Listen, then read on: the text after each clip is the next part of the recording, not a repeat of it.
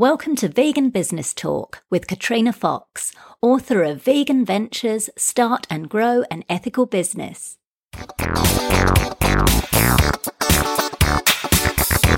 Hello, and welcome to episode 60 of Vegan Business Talk. I'm Katrina Fox, journalist, author, media and PR coach, copywriter, editor, and proofreader, and founder of Vegan Business Media, a content, events, and training platform providing success tips for vegan business owners and entrepreneurs. In this episode, I interview Kayla Mackey and Dave Pittman from Unicorn Goods, whose tagline is the world's largest vegan store in Rhode Island, New England. The couple have run several social enterprises, including Nashville's culture magazine Native and Taco Bike, a certified organic restaurant. They started Unicorn Goods, an online store, in November 2014, offering a large range of vegan goods across a number of categories using an affiliate model. CEO Kayla oversees the overall vision and strategy of the company, while CCO Dave, a former creative director of advertising company Young and Rubicam, oversees the creative vision of the brand. Dave is an industrial designer focusing on vegan manufacturing and animal free design at the Rhode Island School of Design. In this interview, Kayla and Dave talk about why they chose to use an affiliate model for the business and the pros and cons of this approach, why they made the company a public benefit corporation, how collaboration and community building, including the creation of their brand ambassador program, the Unicorn Squad, has contributed to the success of the business, how using interns and volunteers in an ethical win win scenario can be an affordable way to build your business, the benefits of being a PETA approved business, the key questions to ask yourself when considering starting a business, and much more. Here's the interview with Kayla Mackey and Dave Pittman of Unicorn Goods. Hello, Kayla and Dave. Thank you very much for joining me today. Hello, it's great to be here. It's great to be here. Thanks for having us. Now, very uh, excited and looking forward to hearing about your your new business because there's some quite innovative and interesting things about it. So we're going to dig into that in a little bit. But first of all, um, the question I always kick off with with everyone um, because I love hearing these answers because we're all like mission driven entrepreneurs is what's your reasons for running Unicorn? What's your why? So for both myself and Dave, we're we're both vegan and we wanted to start something that was in line with our values but also made being vegan easier. And that's really the driving force behind what we do. We believe that if it's easier to make ethical choices and if it's easier to be a vegan, that more people will make those decisions and the world will be a better place. Fantastic. I can totally relate to that. It's like kind of business as active as a form of activism, um, because you're absolutely right. We do need to make it um, as easy as possible. So that that's great. Fantastic. Tell us the story about the uh, the brand's name. Why Unicorn Goods? well, um, it's a um, great name. Yeah, it's lovely. I'm just curious yeah, how you came well, to choose it. yeah. Well, so I think um, on some level. Uh, well, there, there are a few answers to this. Um, one is is in in part uh, that Kayla has always loved unicorns, uh, just as as a symbol. I mean, I'd say they're her favorite animal, probably her totem, um, and uh, so I think we decided that whatever we did next, it, it must involve unicorns. Um, and so, whenever we uh, went down the path with this, uh, we had another name originally um, that we had to change for uh, trademark reasons. Um, and then we decided, hey, you love unicorns. Um, you've always loved unicorns. Maybe we should call it Unicorn Goods. Um, but then the thing that I think I would add to that is that there was this nice fit with uh, the difficulty that we were having finding these vegan products. Um, you know, we sort of heard that they existed. We knew that they were out there, um, but you know, they were often very, very difficult to find. So we sort of decided, well, these products are really sort of unicorn products, and oh, we want to make nice. it to find them. uh, so that's that's kind of uh, another uh, maybe um, more direct answer. Fantastic. I love that. I love hearing the stories behind how people come up with their um, brand names because it's all very different. You know, like some people take it very, very seriously and, you know, spend kind of hours brainstorming, and others are kind of like, oh, I'll just name it after my house or something. Or So it's, right, great right, to, right. to hear that. That's fantastic. Thank well, you for sharing I, that. Sorry, and I would add to that that um, I think the, the sort of secret reason, the third reason, is um, that there was something kind of bad about it. There was something that kind of didn't sound quite right uh, when you say it. Uh, and I think um, you know my background was advertising, and there's something about that that I believe makes uh, names more memorable or sort of stickier. Um, so there was something appealing about the badness of the name. Got it. Got it. Okay. Sweet. So tell us a little bit about starting up, some of the challenges. So when you first started out, because I think the company's been going just over two years or so now, what were some of your key challenges when you first started up the business? So, as a startup, we didn't have any investment initially. So, we're entirely self funded and we bootstrapped the company from the ground up. This is our sixth business together. So six or seventh. Six or seventh. We we've done a couple of different things. So we we're familiar with the struggles of starting a business on virtually no budget. Um, I think that that you know is an ongoing struggle. We, as a technology platform, we continue to keep our costs really really low, and I think initially, in addition to funding, uh, neither of us had really worked with a tech heavy company like this before. And that's that continues to be a learning curve especially for me. So uh, i work on the day-to-day operations and management of the business. And for example i'm teaching myself how to program so that i can update our code so that i know the platform better um, every day we're learning something new. We just implemented Salesforce, which is a software system yeah. for client management. We're just constantly learning how to run the operations. And I think the third thing that was a struggle for us in the first year, especially, was branding. Dave talked a little bit before about how we decided on the name Unicorn Goods. Uh, you know, before that, we had you know a, a, more generic name. We weren't necessarily specifically vegan focused in our mission. We were kind of more broadly ethical. And what i love specifically in your book is you spend a whole section talking about using the word vegan or not and the importance of names. And we really thought a lot about um, what we wanted to be as a company. You know are we trying to convince non-vegans to buy vegan products? You know, are we trying to trick them into buying vegan products, or are we addressing a, a, pain point? You know, what's our value proposition? And we decided that uh, the problem we're solving is vegans have a hard time buying things in line with their ethics, and so we made a really deliberate choice to bring vegan onto the homepage of our site. And we wanted to have a brand that really made made the issue of ethical shopping, especially for vegans, fun and more approachable so that shopping became less of a headache and more of a, a pleasure. Fantastic. I think those are the three the three biggest things. Got it. Got it. I love that way you say, you know, you're you're continuing to learn. And like when you first said, "Oh, and I'm learning to program," I was thinking, "What?"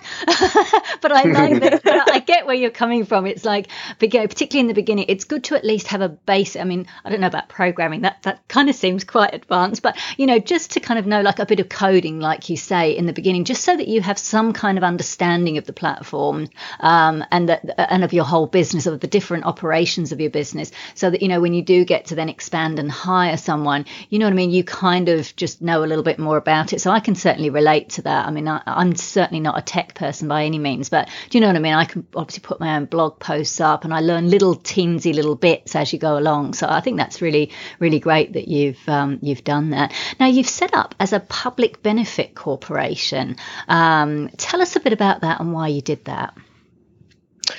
Sure. So as a social business, we're very much mission driven. Uh, we both were involved in social enterprises before, and I I have a very strong background in social enterprise as a field. So we knew about the public benefit corporation filing, um, as well as B Corp, the independent organization that does a third party certification. So when we looked into incorporating, we you know, it wasn't really even a choice. We kind of said, of course, we're going to file as a public benefit corporation. As we think about growing, you know, we're still a small company, but as we think about how big we'd like to be, we wanted to start off with a filing that accommodated growth and made sure that if we did bring on investors or scale in a way that is bigger than what we're doing now, that we maintained the ability to let our mission drive our decisions. And so being a public benefit corporation allows us to have the ability to make decisions based on our mission that might not be um, you know the most financially advantageous decision. It allows for the people running the company to balance mission with profits. Um, whereas if we were just a normal corporation and we did for example, go public and have shareholders, our sole obligation legally would be to maximize profits. Oh, the right. That makes such good sense. I'm really glad you brought that up because, you know, you're right. And I know for certainly from some other vegan business owners that I've interviewed, and some of them have been very much about, no, I, I don't want to, um, you know, give up any shares in my company precisely for those kind of reasons because you could be forced into going down or doing something that you may not be in line with your ethics. So that would basically mean then that anyone who decided to come on as an investor, or if, like you say, if you went public, it would legally, you've got those things in place around the, the social aspects of it. And so your ethics are kind of solidified in a way, which is, is really cool. Oh, that's, that's fantastic. So, in terms of how the store itself operates, so uh, am I right in thinking that you don't actually keep any stock or ship it? You are you're a listing like catalog site, and you've got affiliate arrangements in place, so people click through to a third party site to purchase, and you get a percentage of that sale. Is that right? Uh, yes, it is. Um, and yeah, and, and um, we uh, we sort of explored some other options uh, in the process, but but found that that was pro- given that we were starting with very little capital. Um, that sort of seemed to make the most sense, especially because the problem that we were trying to solve was, you know, making it easier for, uh, you know, current vegans to find products that were in line with their ethics, but also to make it easier for non-vegans to find vegan products. You know, if they sort of became curious or interested in this issue, uh, we wanted to make it as easy as possible to to find that stuff. Uh, and then I think also as, as a as a sort of additional uh, angle in all of this. Um, a big part of what we're trying to do is is present veganism as a very mainstream sort of quote unquote normal thing. Um, so we'd we'd like you know for people who think of vegan as uh, you know a, a, hippie sort of you know all the all the sort of stereotypes of, of vegans. Uh, we wanted to challenge those stereotypes and try to reframe it as something that uh, people who don't otherwise think of themselves as being um, you know particularly sort of alternative uh, could still sort of find uh, valuable. Um, and and so with that, uh, that meant finding a huge volume of products and finding a, a huge range of, uh, of vendors. Um, and the affiliate model made it that was sort of the easiest approach for us to have yeah. as many products and as many vendors on the site as possible. Yeah, no, it's um, clever. Yeah. It's a very clever model. And I say, I, I, actually found, I was quite pleased. I had a little look, you know, so I was clicking through um, yesterday sure. and, you know, and I found like glitter sneakers and I was like, oh, that's very cool. So I think you're succeeding right. in that. You, you, are, you know, you have, like you say, you have got a really good range of different types of vegan products that maybe you, yeah, you wouldn't necessarily find in other places. So that, that's fantastic. And that's a smart model as well. Like you say, you know, if you haven't got, it really keeps your costs down, uh, you know, not having to, uh, you know, keep goods and, and ship them and what have you. So that that's clever. So what are the challenges in because we talked about the benefits in that model, which is fantastic. Are there any challenges involved in this affiliate model? Uh, yeah, no, absolutely. I mean, uh, I think you know one of the biggest challenges is that uh, it, it if somebody really wanted to to spend years of their life uh, or or a ton of money, they could easily build exactly what we've built um, because I think what we're building is is really a network. We're building a community of of other vegan businesses or main, or sort of mainstream businesses that are uh, either accidentally or deliberately sort of making vegan products. Um, and so, in the process of that community building, you know, that's really uh, a ton of work, but it means that in- inherently um, our product is sort of uh, is is more replicable than if it if say we were building smartphones or something. Um, and, and I think that if we were doing a traditional retail model, um, you know, we would be making much larger margins and we could do a lower volume. Uh, so, you know, th- this affiliate approach really means that uh, there are some risks that we face. I think, um, uh, you know, they, they, they would work against uh, a, a business like ours, I guess. Got it. And then, so that's not incredibly eloquent, but uh, no, I understand. Yeah, yeah, yeah, I understand where you're coming from. No, that's cool. So, in terms of your team, then, uh, do you? Uh, how many employees, if any, do you have, or is it just the two of you, or how does that work? So we have a team of about seven people who volunteer their time to work on the platform. Uh, this involves, you know, interns and people who did intern with us, who we asked to stay on board and have a little more responsibility. Um, and then I am running the site full time, and Dave is in actually in grad school right now, getting his degree in industrial design with a focus on vegan manufacturing. Oh, cool. So he he um, is very involved in sort of the vision and branding and any creative output we we generate but right now we have anywhere at any time between seven and 10 people. And we also have a brand ambassador program and sort of an extended network of, of supporters and bloggers.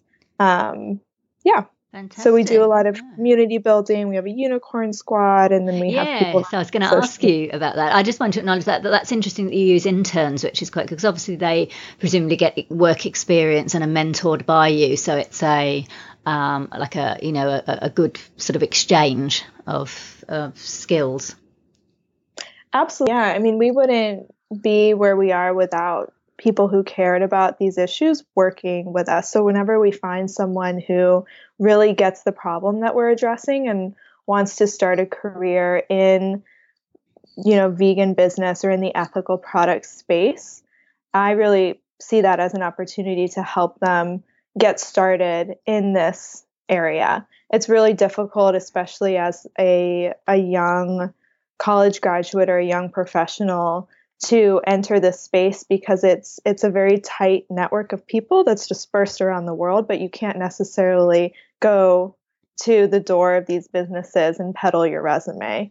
So we we really look for people who care a lot about what we're doing Oh, I like that. I think that's really good for people to, to know that, you know, if they can't maybe afford to take on paid staff in the beginning, that there are ways of doing it that, you know, are not taking advantage of young people, but giving them an opportunity. And in return, like you say, you helping them and facilitating them. So I, I like that. That's great. So tell us about the Unicorn Squad.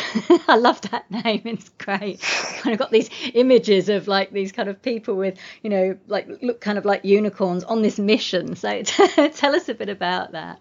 Oh, good. I'm glad that you get that. so, Unicorn Squad was created by um, our team members collaborating, but specifically Casey Traverse, who's now a team member with us. She really headed up the design and implementation of this program and it's it's a fantastic thing that we recently launched. So right now we have eight Unicorn Squad members from around the world, and this is our brand ambassador program. So we started searching uh, about a year and a half ago for people who had strong social media followings or blogs that embodied our ethos as a brand and represented the type of of basically change that we were trying to create in the world what we did is we reached out to them, we asked them if they were interested in collaborating with us, and we invited them to be a part of our website. And the benefits that they get from being affiliated with us is they get access to product offers for our brands. And then they also get an extended platform for their voice. Anytime they blog about something or mention uh, us in a way that's relevant to our users, we try to give them attention and repost those posts. We offer them, you know, personal development opportunities, and we try to give them as much support as possible to be a strong voice for change, especially in the vegan space. And this is also really great for our brands too. It's kind of a win-win. We tell our brands that we're an extension of their of their marketing department basically. We're sort of an external marketing and advertising component of the businesses we work with. And one of the things we heard from brands is that they really wish that they had more PR and outreach and that they could get their products into the hands of more people so that they could get feedback and also spread, you know, the word um, about what they're doing. And this was a way for us to help them do that.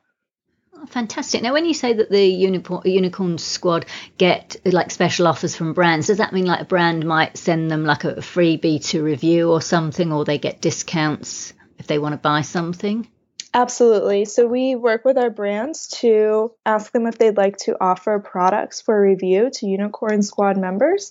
And then when we do have a product that's on offer, we ask which squad members are interested and we send it to them for review and then we promote uh, their review or their mentions of the product themselves. So the brands win because they get their products into the hands of real people.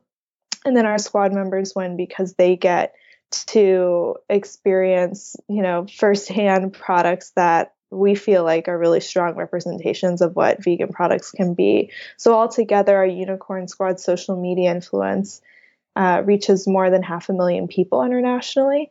Um, so it's sort of a testament to what we're trying to do with the company in general, which is to pool support for vegan mm. products and to maximize impact by compiling everything in one place. So, do they get any financial advantage, the Unicorn Squad, or is it mainly that they're kind of extending their social reach? Uh, are you asking if we pay them? Yeah, like, or do they get? Because I know obviously you get the affiliate payment, and like, and then if they had say a direct relationship, an affiliate relationship with a particular brand, they would obviously get that affiliate commission. So I'm just curious as to whether they get any kind of, uh, yeah, financial um, benefit as well as um, obviously raising their profile. Sure. So they we actually aren't paying them in any way. So they don't get an affiliate commission or uh, you know they're not financially reimbursed in any way for um, promoting products more than they would otherwise. That's kind of on them. It's up to them. A lot of our squad members are trying to uh, you know, grow their own brands, their own personal brand as a vegan spokesperson. So the main reason that they work with us is to get connections to brands that they otherwise wouldn't have access to, and we make those connections. But we are, okay. yeah, we don't we don't offer you know pay in any way. This is more of a it's more of like a club or a society or support group for um, these really amazing coincidentally all young women right now who are trying to do good things but might have barriers to actually interacting with brands that are trying to reach them as well. Cool, cool. No, that's great. All right, fantastic. Let's talk a little bit about, and I put it in quote marks, competition. So obviously now there's a lot of quite a diverse range of online stores selling um, vegan goods.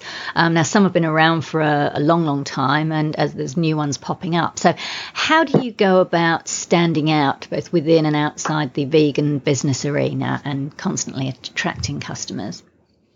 Uh, yeah, so I mean, I think um, there are a few things going on there. Um, I mean, I think some of it has to do with with our uh, approach to marketing on social media, um, and then I think some of it has to do with uh, just the way that we've designed the company and the brand. Um, you know, so our offering is really unique in in its scale and and also in its focus. So, um, you know, we we like the idea of someone being able to find us through uh, various channels, like let's say social media, um, and then ending up on our site and then realizing that they can find just about anything that they would ever want uh, and know that it's all vegan. Um, because I think, you know, as vegans, we all understand uh, the struggle of trying to determine whether or not something is vegan. Uh, oh, when, yeah. when buying a product, I mean, just just infinite label reading and emailing customer service um, and all that. So, um, so uh, we're trying to make that uh, you know much simpler, and I think the competition that's out there is either much smaller uh, or much less focused. Um, and so in both cases, I, I, think that you know that's a different experience for customers. Got it. So I was going to ask you about, you know, the whole concept of, uh, you know, instead of thinking about competitors, think about collaborators. And I know you obviously you're doing some collaboration with your unicorn squad and with your brands. What about any? What are your thoughts on that kind of concept of, oh, don't think of anyone as a, a competitor, but as a collaborator? Yeah, no, I think we absolutely believe in that. Uh, you know, we started this because we saw a problem that, I mean, a, really a problem that we were experiencing, um, and no one else was really addressing it in the way that we thought it should be addressed. Um, but at the same time, I mean, we we uh, quite literally, honestly, uh, love you know all the other businesses that are trying to solve the same problem that we're trying to solve. Um, and I I really think it's it's a case where um, you really couldn't have too many people working on this issue. Um, you know, so for us, I mean, everything that we do is, really mission driven um, and is really driven by, I mean, our very personal ethics.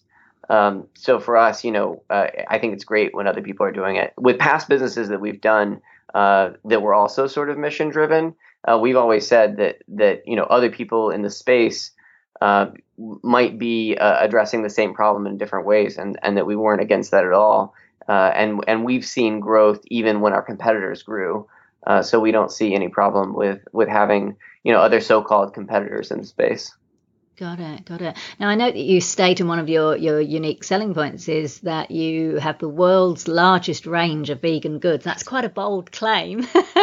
How did you go about making sure that that was correct? Like, did you literally kind of go and count how many products other other online stores had? How did that How did that come uh, out? It's a little embarrassing, but yes, uh, yeah, yeah, and perhaps it was a waste of time. But we have actually counted, um, and, and, the way that we've uh, we've calculated it, we are actually um, uh, by far the biggest uh, vegan only store out there. By a factor cool. of about five. Yeah. Wow nice nice. I was curious and then i dug into how your model i'm like okay yeah that's fair enough. No, that's cool and i appreciate your honesty. I, I would have probably done the same thing you know in order to make a claim like that. It's like you've done your due diligence that's fair enough you know so i, I think that's that's cool. Thanks for sharing that. Absolutely absolutely and if someone out there listening has a bigger store you know, A, I challenge that, and, and B, feel free She's to, to let us know. well, and I, I think this this actually ties back into what what we were just talking about a second ago, where you know ultimately we would love to become irrelevant. Um, you know, I, I think the problem that we're trying to solve is is we are trying to end animal suffering, sort of at the hands of humans. Uh, you know, to to be made into products and to be made into food. And so if humans stop consuming animals, you know, that would be a great thing, but it would also mean that, that we would no longer be relevant as a business.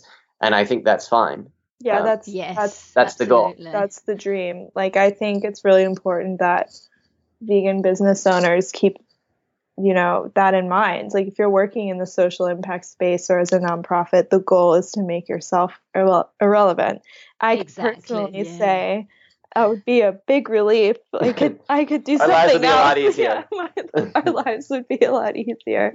Um, it's true. It is true. That's what I love about vegan business owners is that uh, you know we are on that mission and that we're probably the only group. Well, not necessarily the only group. You know, ethicals, but you know, eth- I think eth- genuinely ethical, mission-driven entrepreneurs. We're the only kind of types of business owners and entrepreneurs that actually do want to make ourselves redundant um, which right. I think is, is pretty cool. So that, that's awesome. Now, you guys, you're also you've become a, a PETA approved vendor. Why did you decide to go for that certification, and uh, what did it entail to get approved? So that is something that we did within a month of starting the first iteration of the company, which is basically a blog. So, um, you know, we didn't really share the initial story of how we started, but um, about three years ago, I decided to not buy any clothing that contained animal products, and I was vegetarian at the time. I think I had Googled wool and had realized that even as a vegetarian, it was very hypocritical for me to wear wool and that it actually was doing a lot of harm to the animal. And then I started to make the connection between dairy and decided to apply my food ethics to my clothing. And it took me six months to find a pair of shoes. So it was it was extremely difficult, and one of the reasons is that there are very, um, you know, a lot of companies don't even know what their products are made of, and then there's not a lot of transparency around some materials in products, especially when it comes to clothing. With food, you have you have to legally list ingredients, so you can shop vegan food pretty easily, but with clothing you know, I I could order something that says it's synthetic and then get it in the mail and it's actually made from calf leather and the company didn't even know. Uh, so within a month of blogging about this, we and we decided to sort of become a company. We said one of the ways that we can be as transparent as possible is by showing that in a very direct way through a certification. And we reached out to PETA and it was a very easy process. It's um, it's a wonder wonderful resource, and they they make it very easy for companies like us to understand what the standards are and then they give us a mark so that we can articulate what we're doing in a visual way to people. Uh, so i would i would highly recommend it for anyone and we've actually led several of our brands to become certified as well Oh, fantastic. So the benefits that you get are that consumers recognize it and they can be comfortable and more likely to buy through your company. Yeah, and we also, you know, it's a great way to start a relationship with an organization that has ethics that we want to support. Uh, we we you know uh, work with PETA's corporate relations department you know on a pretty regular basis and we we would like to direct more companies to work with them and to increase the the visibility of vegan certifications in general. It's especially important for larger companies to look at that as a, a value added for their customers, the same way that the organic certification makes organic shopping easier for food for people who are interested in things like that. Got it. And did PETA promote you to their membership? Yeah, they they did. So we're listed, you know, as a PETA approved vendor we're listed in a list on their website for the US branch of PETA. And then we also work with them to publish content on their blog um, in ways that support the visibility of specifically vegan fashion and vegan clothing. Fantastic. Wonderful. Wonderful. So that leads us nicely into the kind of um, talking a little bit about marketing and PR, because that in itself is a, a, really quite a cool way to team up with a non-profit organization to, uh, you know, that's a win-win for everybody. So what have been some of the marketing strategies you've used to, um, yeah, grow the unicorn? Um, yeah, so I mean, it's funny. I think in in some ways, um, the things that we've done might not even be considered marketing strategies. Uh, you know, but we'll, we'll, call it that for a second. Just uh, I'll, I'll, pretend that um, that our work is is um, like that. I mean, you know, I think um, you know in in bootstrapping, um, we've had to figure out you know how we can promote the company uh, without really spending much money. Um, uh, you know, w- without spending much money at all. Um, and so I think a lot of that has been you know, you know, we've we've grown in a very very organic way, and that's largely through um, social media. You know, using the the sort of free channels that exist out there, um, but also thinking about how we can get our uh, name out there through organizations like PETA. Um, pretty early on, we we partnered with um, the Dodo, which I don't know if you're familiar with. Oh yeah, yeah, yeah, yeah. yeah, yeah, so, yeah. yeah so yeah, so we, we met them uh, pretty early on, and uh, they liked what we were doing, and you know said that that they weren't big on promoting the the sort of vegan, you know, using the vegan word because of uh, you know it being sort of controversial uh, or or perceived as controversial, uh, but that they totally bought into our mission and and, and wanted to help us uh, with that, and you know a number of other sort of animal and, and vegan oriented uh, you know online publications, things like that. Um, Kayla also uh, is a pretty avid writer.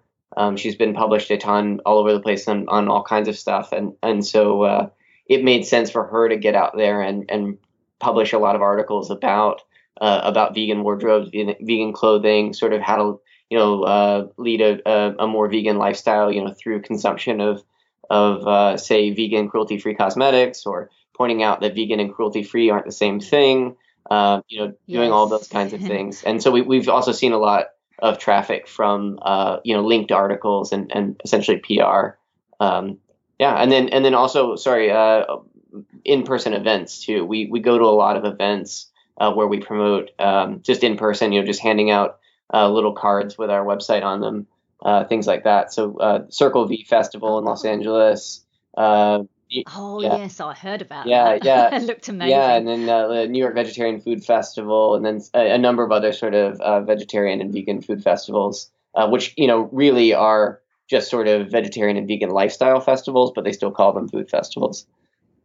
Got yeah. it, got it. And it's funny you say that that's not markets because I'm only hearing it. That's obviously kind of it's social media marketing and this new thing or relatively new thing called content marketing, which you've been doing kind of organically. And it's interesting how, and you would probably you know know this, uh, Dave, having come from an advertising background, how you know the whole concept of kind of marketing has changed over the years from what we consider to be quote traditional marketing. It's now becoming kind of quite sophisticated and, and innovative in a way. So uh, I love that you've you've shared those strategies which, like you say, are really kind of apart from maybe you know paying to hire a booth at a festival or a stall, um, you know, relatively low cost ways to market and get yourself out there, and uh, which is great. Yeah, and definitely on social media. I mean, I can't give enough credit to our team member Julia Morsi, who manages our Facebook page, um, and then Sarah Campbell, who manages our Instagram page. These two people specifically have really taken a lot of initiative and, and developed our voice and our presence. And they've also helped us define what we stand for as a company. And um, also Audrey Finocchiaro, who uh, was previously with us and managed the uh, sort of infancy of our social media. But we, I mean, we're only as strong as the people who work with us, and uh, we we've never outsourced our you know, specifically our social media and our email newsletters, those are all done by people who we have really strong relationships with who care a lot about what we're doing and who are willing to take risks and make mistakes and learn that, from them and use this as like a good next step in their career, I would say. Got it, got it. Now we touched on this a little bit earlier about the use of the word vegan in your marketing and branding materials, um, and everybody's got, like you say, there's a whole chapter in the book about it. And you know, I ask everybody this on the podcast, and I get so many different answers depending on the kind of business they're in. So, um, just um, talk us through that a little bit again, like because I know you mentioned like you worked with the working with the Dodo, which for anyone who who doesn't know what that is, it's a, a site that's all about animals. So they share lots of generally uplifting and positive stories about animals, animal rescue. Um, and I, it's interesting that you say that they didn't really want to kind of use the word vegan, so but you were still able to work with them even though you're a vegan company. So just talk us a little bit through about uh, the prominence or how you use or otherwise the the word vegan. Yeah, and I want to let Dave answer this because he is. This is something we continue to talk about, but Dave's definitely the person driving our marketing and advertising decisions. He's worked with uh, Bob Isherwood, who's a former creative director of Saatchi and Saatchi, and he's worked with clients like the Red Cross and the UN. So he's really, before Unicorn oh. Goods, has honed a lot of his thoughts on marketing and advertising from working with some of the world's biggest cause related businesses. So the, I, I love cool. that section of your book because it felt like I was having a conversation with Dave. it's really great that we're all thinking about this as vegan business owners, but it's you know it's something that we feel strongly about, and there are a lot of people who disagree with us. So I mean, what what do you think? Cool. Yeah. Over to you, Dave. Yeah, well, uh, no, so I, I mean, I think for for me, um, and I, I, think for us, um, it was really you know planting a flag. Uh, it was sort of I, I think like a declaration. Um, you know, we've we've talked about it a lot, um, and I think in the end we sort of always land on we shouldn't shy away from being vegan uh, because we're trying to normalize being vegan, and if we sort of join the I don't want to say the trend, but if we join the other people who are sort of embarrassed by uh, being vegan, then we're sort of reinforcing the idea that it's something that we should be ashamed of, or something that's abnormal, or something that other people, you know, can't get behind uh, that, that they would be sacrificing socially or something like that. So we want to really challenge that norm. Um, and so for us, it, it's it's critical to have the word vegan, you know, next to to images and products that people sort of associate with mainstream fashion and mainstream sort of uh, you know a, like a, a, sort of mainstream lifestyle. Um, and I use mainstream very loosely there, just to mean uh, sort of what people uh, associate with sort of the majority um, if that makes sense. Oh, absolutely. I'm, I'm glad you, ra- you raised that because it, something like that happened just this week. So at the moment, they over here in Sydney, Australia, it's Mardi Gras time. So the Sydney Gay and Lesbian Mardi Gras has a huge parade, and they've partnered with Meat and Livestock Australia, and it's they're having this horrible float where they're dancing around um, called the Lamb Dance, you know, and celebrating eating lamb. So anyway, I and another person got this petition going, and people started, you know, obviously commenting on social media, and it was interesting because one person said, "Oh, but you know, what are we going to do if everything's vegan? You know, who's going to make our dancing shoes? You know, what would they be made of? Onion skin. And it was so funny. And I just kind of commented to say, you know, hey, actually, you know, there's these really cool, um, you know, like biotech developments in biotech and, you know, amazing alternatives to leather and you can have glitter and, you know, sparkle and everything. And I think, I think that really kind of went to show that they, we still have to get over these stereotypes that, you know, as vegans, we just kind of, you know, wander around in canvas slippers um, and so I, I, like the fact that you're doing it when we associate vegan with, you know, for me, sparkle and bling or, you know, stylish and fabulous. It's really important. So I'm, I'm glad that you shared that because that, that really, um, yeah, just reminded me about that today. So that's fantastic. Um, so tell us a little bit. So you've obviously had some experience, uh, quite a bit of experience with running um, different social enterprises. For people who are listening today and, you know, perhaps they're just, you know, they've got a, a job, they're working the sort of nine to five, but they would really love to run and start an ethical and a vegan business. What advice would you give them before making that jump? Um, that is a really good question, and I love this section in in in all of the interviews that I've listened to, yours and otherwise, because they're always so different. I think that you know I would say, having done this a few times now, that you're never really ready. Like you never really know enough to to feel completely ready. And so I think a lot of a lot of starting a business is trusting yourself and asking the right questions. And for me, those questions are Is this something I really care about? Um, is this something I could see myself doing for the next 10 years? And is this something I'm willing to sacrifice almost everything else in my life for. I mean, it really has to take a priority above everything else otherwise it will never it will never really happen. I think the biggest thing that entrepreneurs can do is to decide decide that you're going to do something and then just work toward that end. Um, it's really difficult to keep working on something every day if you have to wake up and convince yourself to work on it uh, you know, after having been a serial social entrepreneur and and making a lot of mistakes, I've realized that the business is only as strong as I am mentally. It is a mental game in a lot of ways. And um, I don't know, Dave, do you have anything to add to that?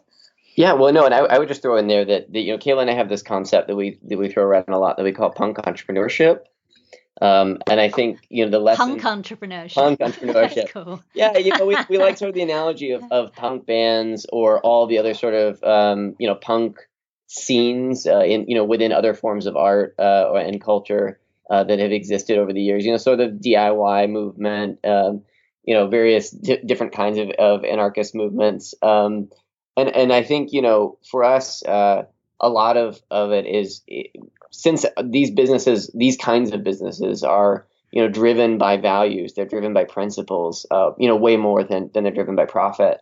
Um, that I think that they're unique in that way. Um, and what it means is that I think if somebody's really committed to the idea uh, of veganism, um, then you know that that is a beautiful place to start. Uh, so then from there, if they have some idea of, of some business that they think they can make happen, um, I think in contrast to a lot of the other startups out there, I mean, non-vegan sort of mainstream startups, you know, apps and things like that. A lot of times there's an idea and then a founder goes around looking for money, sometimes for years, trying to figure out, you know, how am I just going to build the first iteration of this thing? And I think that if you go into it with, you know, I'm a vegan, I'm I'm really obsessed with this issue and and trying to make an impact, uh, you know, on the issue, um, and I have this idea, but it would require a million dollars. But if they stop and think, oh well actually maybe i can do it in this way and if they can really like design it in a way that they can do it without uh, a lot of capital um, then you know by looking at the scale by looking at the the sort of personnel requirements um, by looking at the actual business model, um, they can find ways to actually do things for a lot less money, um, which then I think allows uh, a lot more freedom uh, and also greatly increases their chance of, of getting it off the ground. And they can sort of pursue that sort of if they think of themselves as like a punk band that's just trying to like get their demo heard or get their EP heard by uh, you know by uh, listeners that sometimes those bands get really really big uh, globally, but but you know they start in a garage somewhere. Um, so I you know I, I would say uh, you know don't let a lack of capital scare you. Just be smart about how you do it, um, and you know don't give up on your principles. That that you know staying true to to your values, to your ethics, your principles can actually be you know help you see business opportunities that other people might not see. And i think you interviewed on the podcast i believe there's an episode um, with the founders of upton's. Is that you? Oh yes. Yeah nicole. Yeah yeah, yeah that's yeah. nicole and dan i think yeah. they like completely embody this idea because they you know i think he had used his house as collateral for yes. getting a. Yes. and he's, you know, very strongly believes that he does not want to bring on investors and they they committed from the very beginning to being self-owned and small.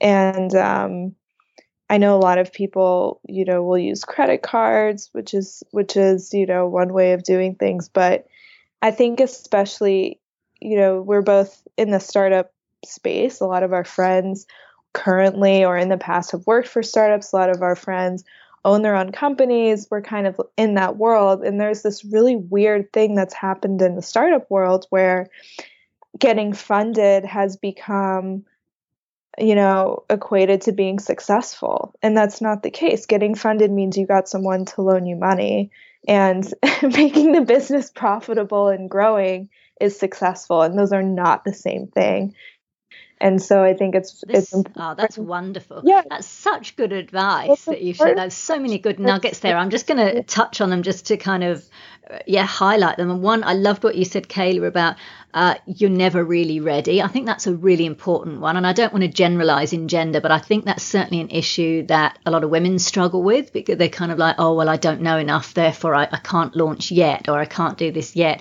Uh, so I love that you've touched on that, that there's always something to learn um, and to, to kind of go for it. I think that was wonderful. And I love the analogy of the punk band, the punk entrepreneurship. Like, yeah, absolutely. Instead of just sitting around waiting for someone to throw a bunch of money at you, to, yeah, actually get out there and do something. And I know also as well some investors that I've spoken to actually like people to have had some kind of experience and maybe even a failure because it shows that you know you've got skin in the game and that you're prepared to get in there and get stuck in rather than just kind of sitting back and say hey I've got a cool idea give me money. So I think there's some really that was some fantastic advice there. I, I really love that. Of course. Um, and yeah no that that's that's great. Now you touched on interestingly the funding like that we, we were talking about and I know you've mentioned that with Unicorn um, to date you've been self-funded, but you, you're perhaps open to investors because you've set up with a public benefit corporation. Would that be fair to say?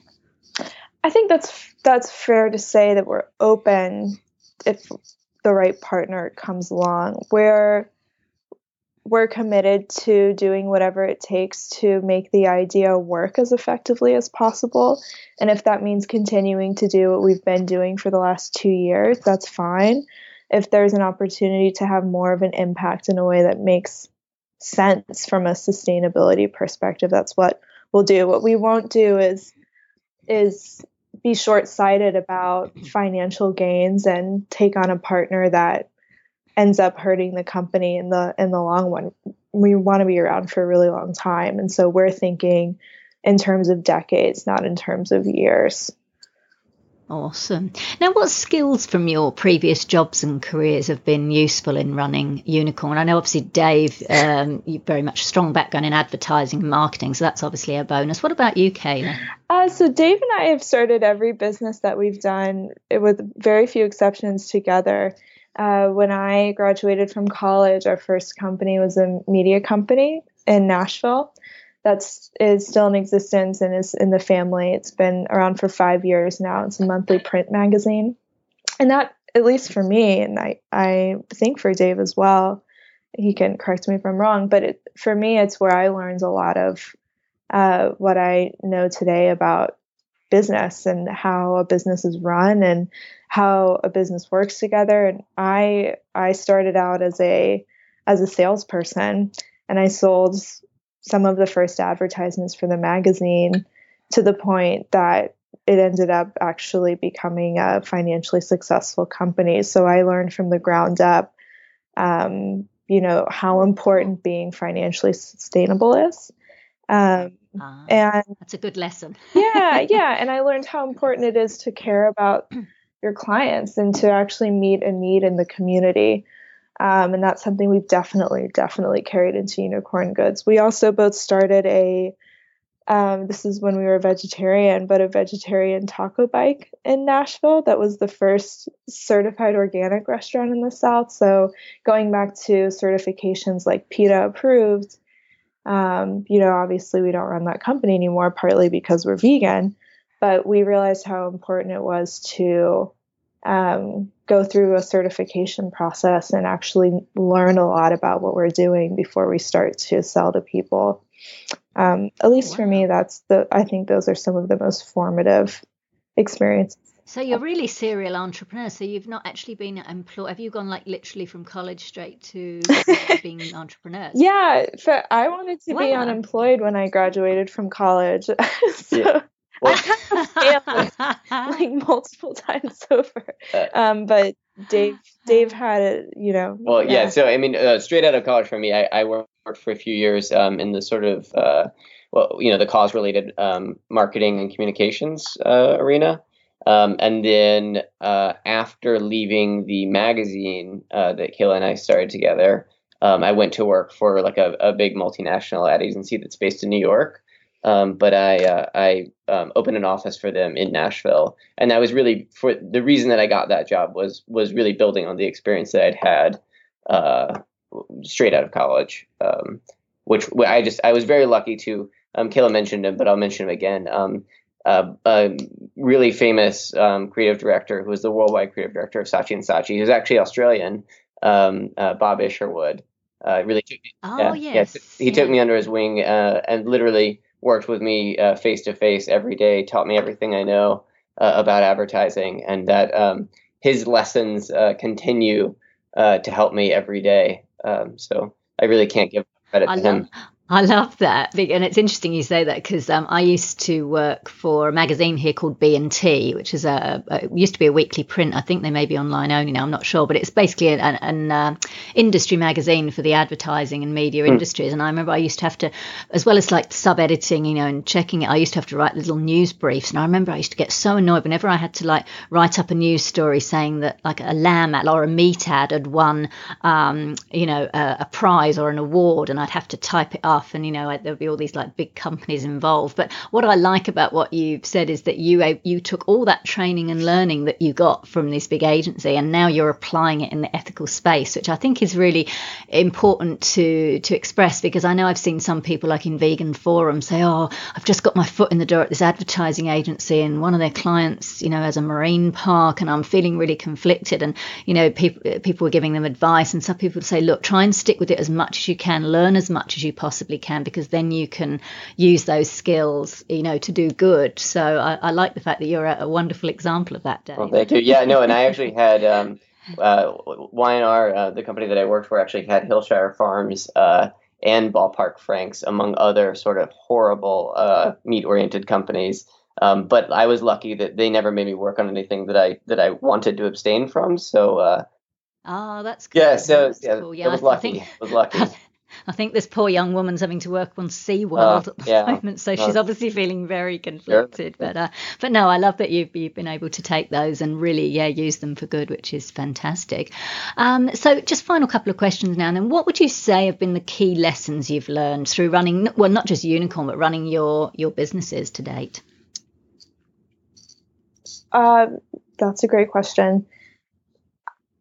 I think that when I was younger as an entrepreneur, I thought that I needed to do everything myself and that the best entrepreneurs are totally self reliant and um, self sufficient. And I realized from burning out multiple times over. You know, I went through a series of, you know, really horrible years that I hope are behind me where I I would do something very passionately and just burn out six months later and then I would crash and have to take a break and then I'd do something else really passionately and burn out. I realized that the best leaders um, rely on other people a lot and are very, very vulnerable and humble and uh, are always learning and they're kind of living the lives of they're living the life of an amateur instead of the life of an expert.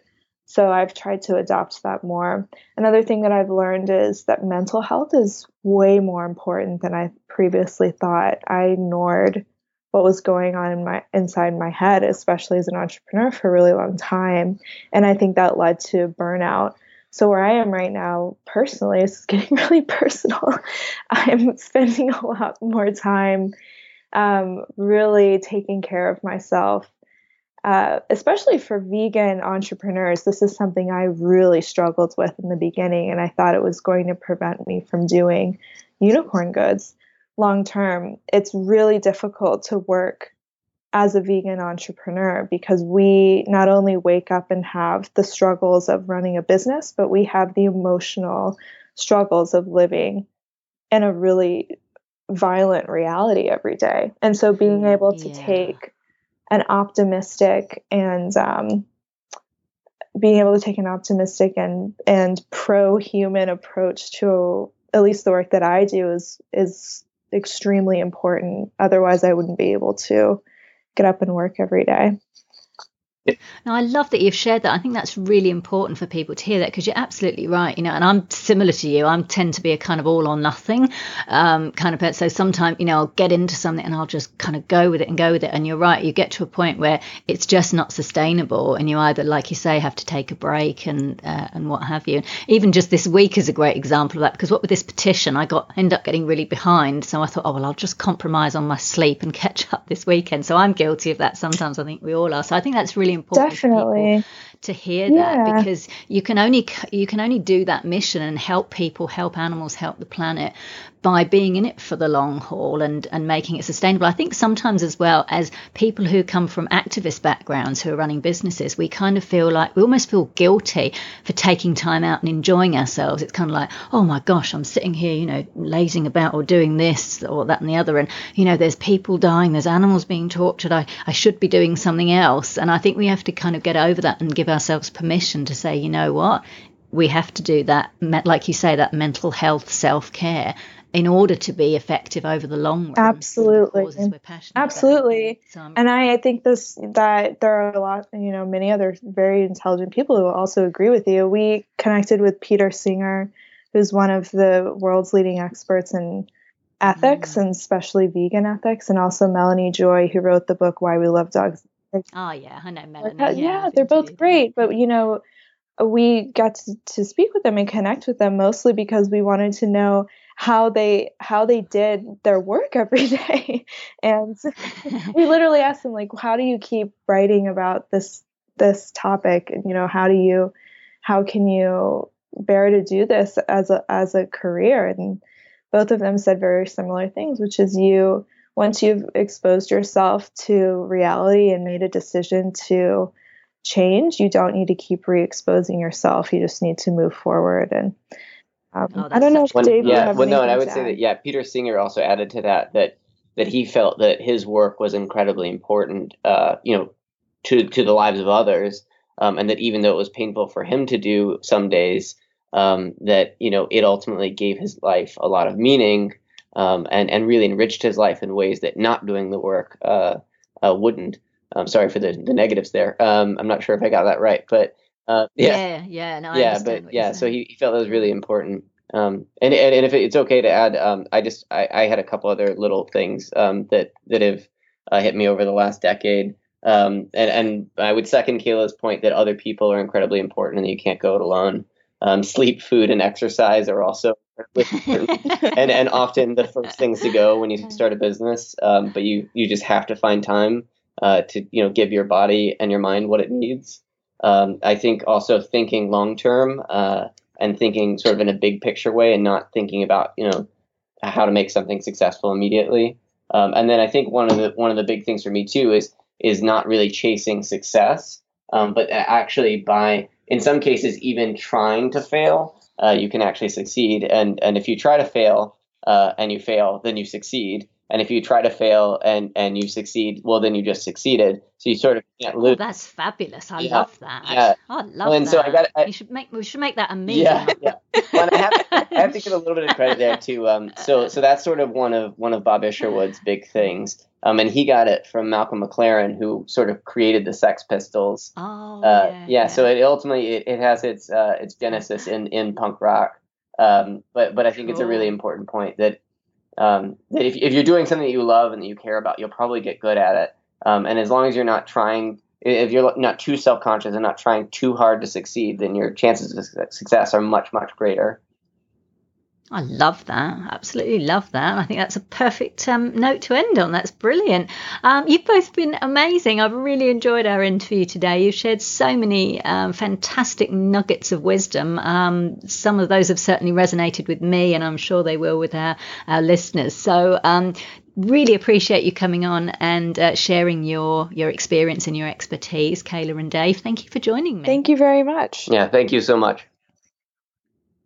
So that was Kayla Mackey and Dave Pittman from Unicorn Goods.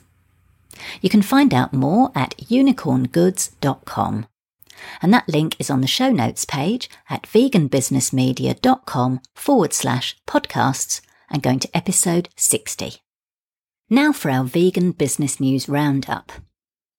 A new monthly vegan market showcasing plant based goods in London, UK has been announced. The Hackney Downs Vegan Market in the city's East End is a collaboration between popular blogger Sean O'Callaghan, also known as Fat Gay Vegan, and Hackney Downs Studios Eat Work Art Project. From the 18th of March this year, that's 2017 if you're listening in the future, it will be held every third Saturday from 11am to 5pm at Hackney Downs Studios on Amhurst Terrace. Now, what's particularly progressive about this project is that Fat Gay Vegan has committed to ensuring that 75% of stallholders he's responsible for curating go to people often overlooked at mainstream vegan events, such as black and minority ethnic, women, LGBTQ, and those with disabilities. Regular well-known traders will feature alongside visiting stallholders, with the rest of the stalls going to resident artists and manufacturers located within Hackney Downs studios. What a fantastic collaboration. And I'm really loving the intersectional approach that Sean is taking with this project to give prominence to business owners from all walks of life, particularly from marginalised communities.